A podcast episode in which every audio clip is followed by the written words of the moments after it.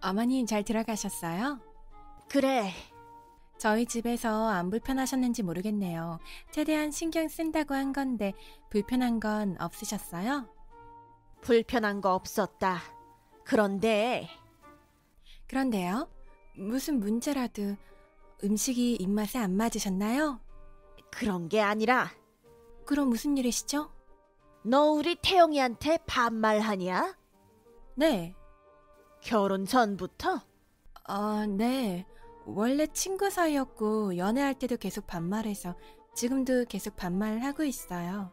친구 사이였을 때랑 결혼하고 나서랑 같아? 네? 그래도 하늘 같은 남편인데 결혼했으면 존대를 해야지.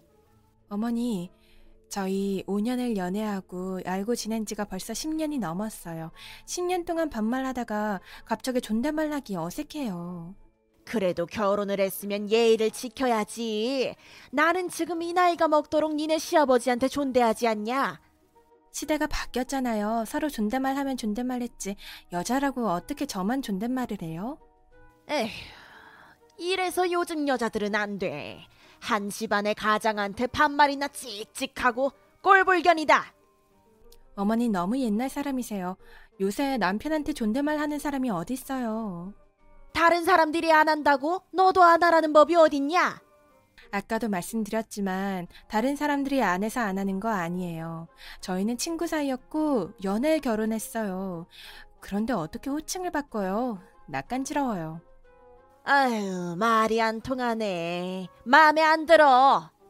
마음에 안 드셔도 어쩔 수가 없네요. 이건 예의 문제가 아닌 것 같아요. 어떻게 너는 시어머니한테 말 한마디를 안 지냐? 웬만한 건 다 어머니 말씀 듣는데 이건 정말 아닌 것 같아요. 에휴. 아무튼 내 앞에서 우리 태영이한테 반말 찍찍하는 거 눈 뜨고 못 본다. 알겠냐?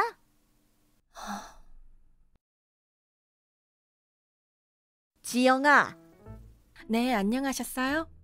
그래 바쁘냐? 아니요, 괜찮아요. 무슨 일이세요? 너 혹시 돈 좀 있냐? 돈이요? 얼마나요? 천 정도? 천만 원이요? 그래 천만 원. 있긴 한데 무슨 일 때문에 그러세요? 천만 원만 좀 빌려줄 수 있냐? 천만 원을 빌려 달라고요? 그래 태영 씨한테 물어봐야 될 것 같은데. 절대 안 된다. 네? 태영이한텐 절대 말하면 안 돼.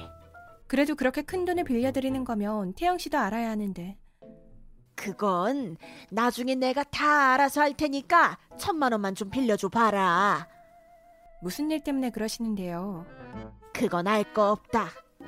적은 돈도 아니고 천만 원인데 무슨 일인진 알아야 빌려 드리죠. 아니 그게 니네 시아버지가 태영이한테 돈 빌렸잖냐. 네, 그렇죠. 근데 그걸 나한테 주면서 태영이 주라고 하더구나. 네, 그래서요. 그런데 말씀하세요. 그게 네. 갑자기 친구가 좋은 투자처가 있다고 해서 투자요? 그래 천만 원 넣으면 한 달 뒤에 천오백이 된다고 해서 네? 그 원금도 확실히 보장되고 못해도 200은 번다고 해서 걷다가 투자를 했는데 천만 원을요? 아유 근데 그게 그 돈을 들고 날랐다 그러게 왜 그 돈을 내가 가진 돈이 없지 않냐 이번 기회에 내 비상금이나 마련해 보려고 했는데 아이 절대 니네 시아버지가 알면 안 된다 니네 시아버지가 아는 순간 나는 더 이상 이 집에 발붙이고 살 수가 없다 네. 그러니까 천만 원만 얼른 빌려줘라 근데요, 어머님. 그래 말해봐라 지금 돈을 빌려달라는 사람의 태도가 그게 맞나요? 뭐? 어머니는 지금 저에게 부탁을 하는 입장이잖아요. 아이, 그렇지. 그럼 예의를 갖추셔야죠. 뭐? 무슨 얘기? 존댓말로 부탁하세요. 뭐? 난 시어머니고 넌 며느리잖냐? 어떻게 시어머니가 며느리한테 존대를 하냐?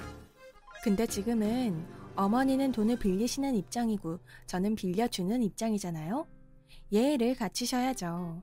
지금 어머니한텐 제가 하늘보다 더 높은 사람이잖아요? 이게 정말 이게예요? 아버님 전화번호가 뭐였더라? 아 아니 미안하다. 미안하다뇨. 죄송하다고 해야죠. 그래 돈 안 빌리실 건가요? 저 며느님 천만 원 정도만 빌려주실 수 빌려드릴게요. 정말 아유 고맙다. 어, 근데 어쩌죠? 뭐가 저희 카톡을 태영 씨가 봐버렸네요. 뭐? 태영 씨가 제 노트북을 쓰고 있는 걸 제가 깜빡했네요. PC톡으로 다 봤다네요. 뭐? 아버님이 곧 전화 거신데요. 계좌번호 남겨주세요. 아버님이랑은 잘 해결하시고요.